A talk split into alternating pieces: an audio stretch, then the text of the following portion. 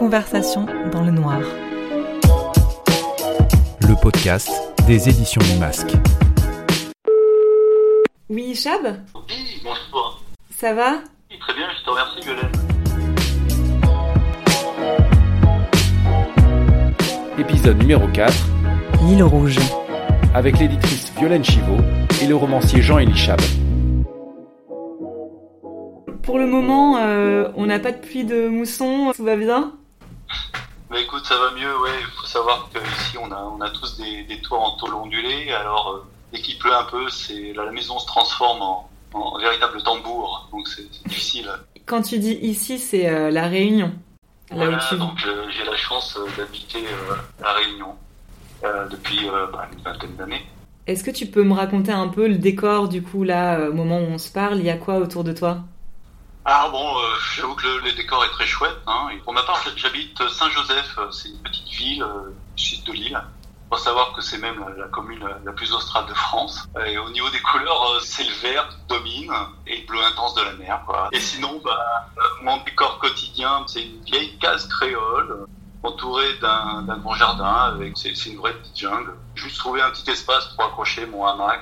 C'est là que je bouquine tranquillement. Et du coup, le hamac dans lequel tu lis, tu lis quoi en ce moment? Avec le confinement, j'ai eu envie de m'échapper un peu euh, de cette actualité anxiogène. Alors, je, suis, je vais aller faire un petit tour du côté du Japon avec euh, quelques bouquins de Murakami. Et en ce moment, euh, je continue sur le Japon. Je savoure le, dernier livre de, de Charles Laquet, Intrigue au Kodokan. C'est un roman policier historique qui est, passionnant, qui se passe à la fin du 19e et qui nous raconte la naissance du judo.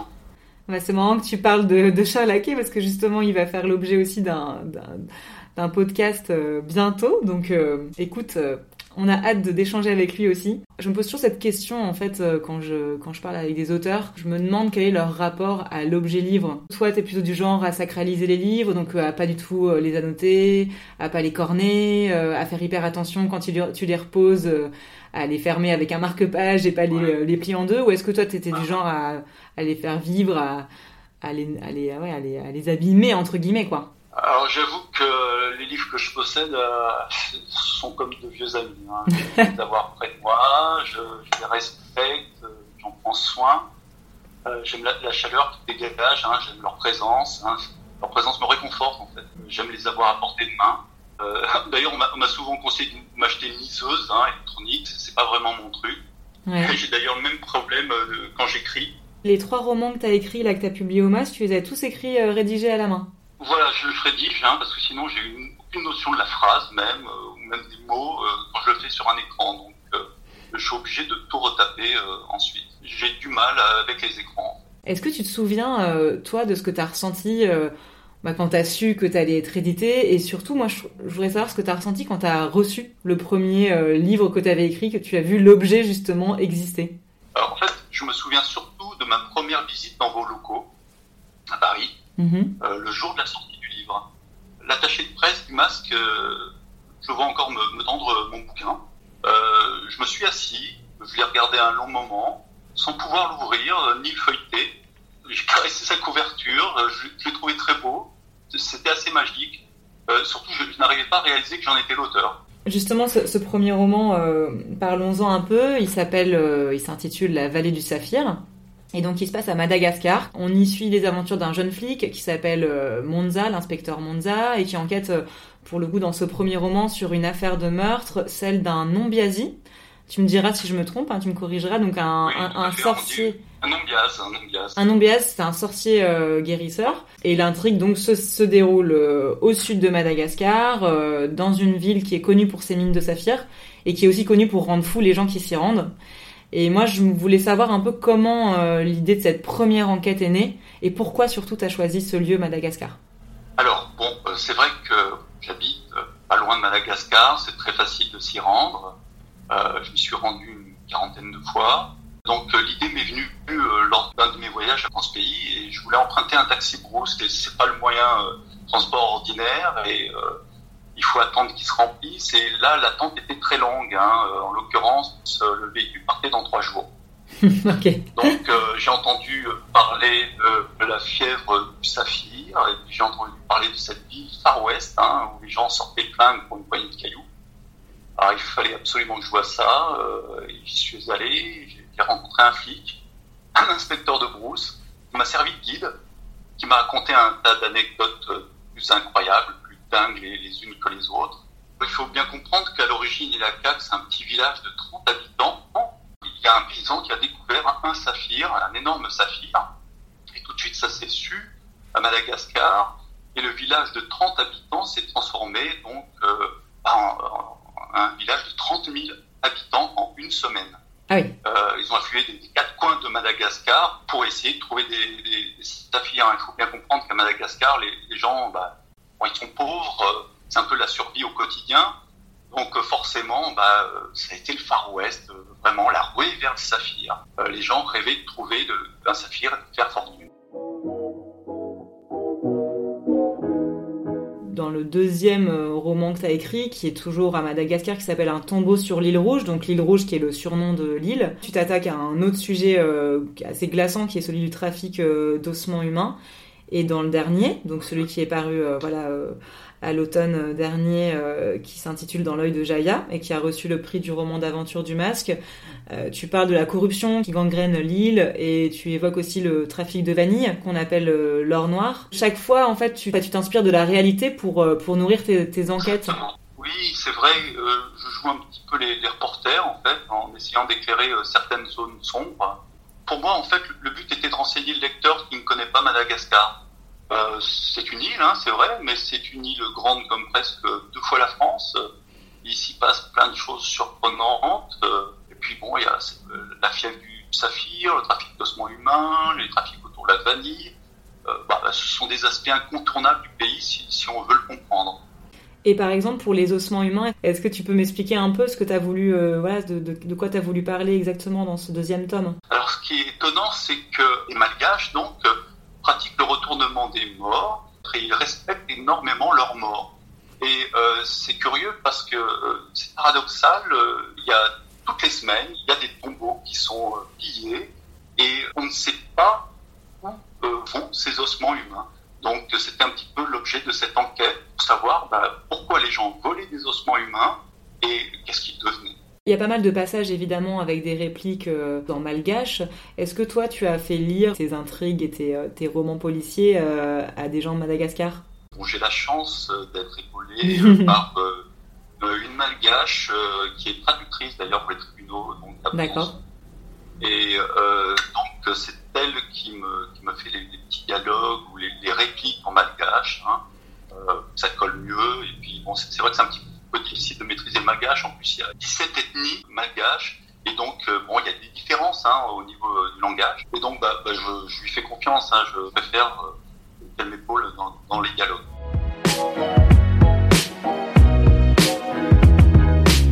Conversation dans le noir m'a raconté déjà plusieurs euh, de tes voyages parce que c'est vrai que ça m'a toujours passionné. Euh.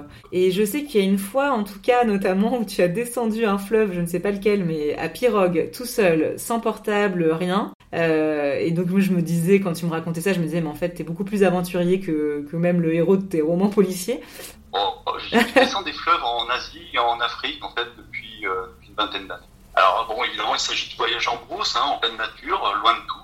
J'achète une pirogue à un pêcheur, je pars avec un filtre à eau pour boire l'eau du fleuve et quelques vivres. Pour la petite histoire, il faut savoir que lorsqu'on descend à un fleuve, hein, à Madagascar, on est souvent coincé par des hauts fonds.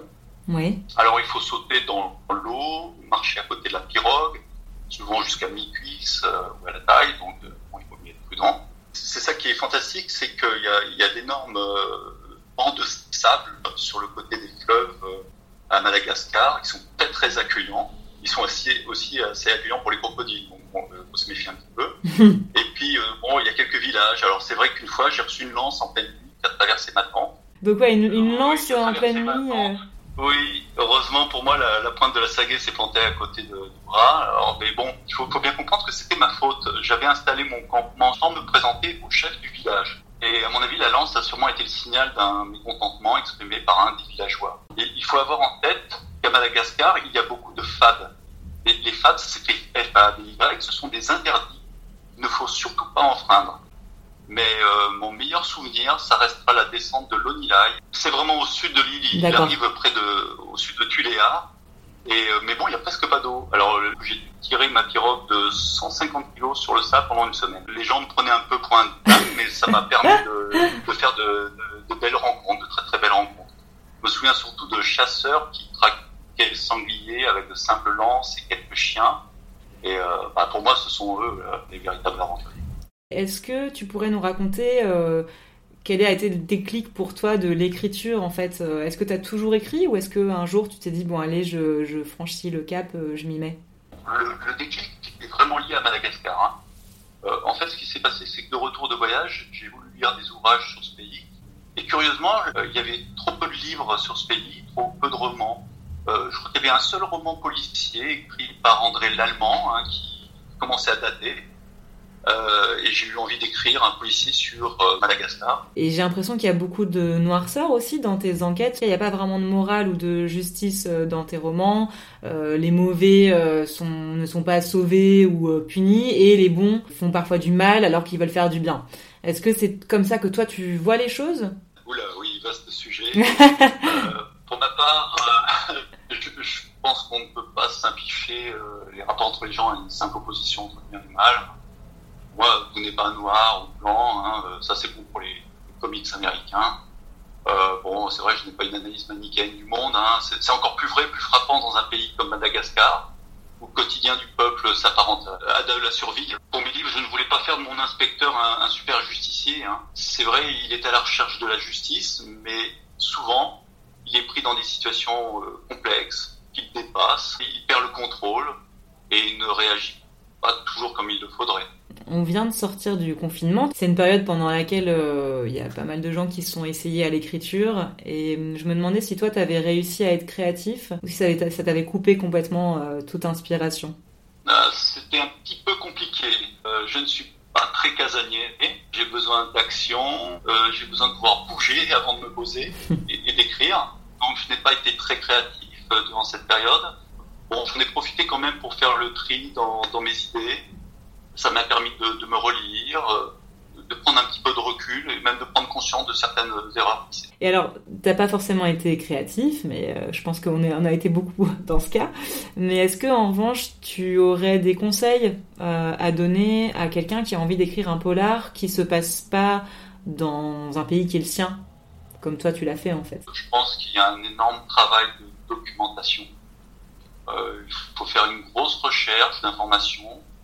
Alors ça peut se faire évidemment euh, dans la presse locale, auprès des institutions aussi, comme les, bibliothèques, euh, les instituts français à l'étranger, les alliances françaises aussi. Hein, les gens vous accueillent à bras ouverts, euh, ils ouvrent leurs archives. Bah, je pense qu'il faut s'imprégner du pays, il faut aller sur le terrain, prendre de nombreuses photos, vivre avec les gens, faire beaucoup de rencontres, être patient surtout. Je pense qu'il faut vraiment s'accorder plusieurs voyages. Euh, pour ma part, euh, pendant le dernier, je n'ai pas hésité à passer du temps dans les commissariats d'Ananarive, euh, dans la capitale malgache. Je crois que j'ai passé 15 jours de, à visiter le, le commissariat. Alors je me suis fait des, des copains flics, euh, pu boire des, des- des canons avec eux. Je pense que c'est ça, il faut, il faut se faire un réseau d'amis sur place, toujours rester en contact avec eux. Faut se faire des amis sur place et boire des coups avec eux pour les faire parler. C'est bien, j'ai bien ce que j'ai compris. Voilà, tu as bien compris. Et, et- et- et du coup, t'as pu aussi récolter euh, des informations pour ton prochain roman ou, tu, ou ce sera pour un prochain voyage? Voilà, bah, à chaque fois, effectivement, bah, je, je, je ramasse plein d'informations et euh, bah, évidemment, ça, ça me donne des idées et euh, ça, ça me donne surtout envie euh, d'en écrire d'autres. Avant de se laisser, parce que l'heure tourne euh, et on, est, on était parti là, on était en partie en voyage avec toi, j'aimerais bien que tu me lises un court extrait de, de ton dernier roman, si tu veux bien. Bah, avec plaisir, je te propose un petit tour en pirogue. Parfait. C'est un extrait que tu as enregistré, euh, je précise, comme on a des problèmes de connexion avec la réunion. L'air était lourd et humide, empli des bruits étranges d'une forêt tropicale. À chaque modification sonore, il était sur le qui-vive. Son malaise s'accrut encore lorsqu'il entendit les longues vocalises des lémuriens qui se déplaçaient en secouant des feuillages, ou peut-être des esprits qui hurlaient au plus profond de la forêt. Était-ce un avertissement? Sa tension monta d'un cran, Il leva sa rame pour écouter et tenta d'analyser chaque son provenant à ses oreilles, comme s'il essayait d'interpréter une scène à travers une porte fermée. Après les cris des bêtes, le silence s'imposa de nouveau. Dans cet intervalle, il n'entendait plus que les craquements du bois de la pirogue, mêlés au clapotis du courant.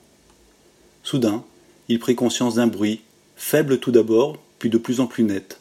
Il cessa de ramer, resta un moment sans bouger, tendu, ramassé sur lui-même, il écoutait, scrutant le coin de terre d'où le son était parti. Était-ce la fatigue ou son imagination? Il tendit l'oreille, exigeant également de ses yeux qu'il repère tout indice de mouvement sur la berge. Mais il n'y avait rien d'autre que les murmures de l'eau contre sa coque qui se répercutaient à la surface du fleuve. Pour se rassurer, il se mit à pousser plus fort sur sa rame. Il esquiva de justesse un rocher affleurant à la surface et rapprocha son embarcation de la rive sans le faire exprès. Au même moment, la lune se libéra de sa gangue de nuages et il aperçut sous la lumière blafarde la silhouette noire d'un homme se tenant debout sur la perge. Merci Chab pour cette conversation dans le noir et ce voyage à Madagascar. Merci. Merci. Conversation dans le noir. Le podcast des éditions du Masque.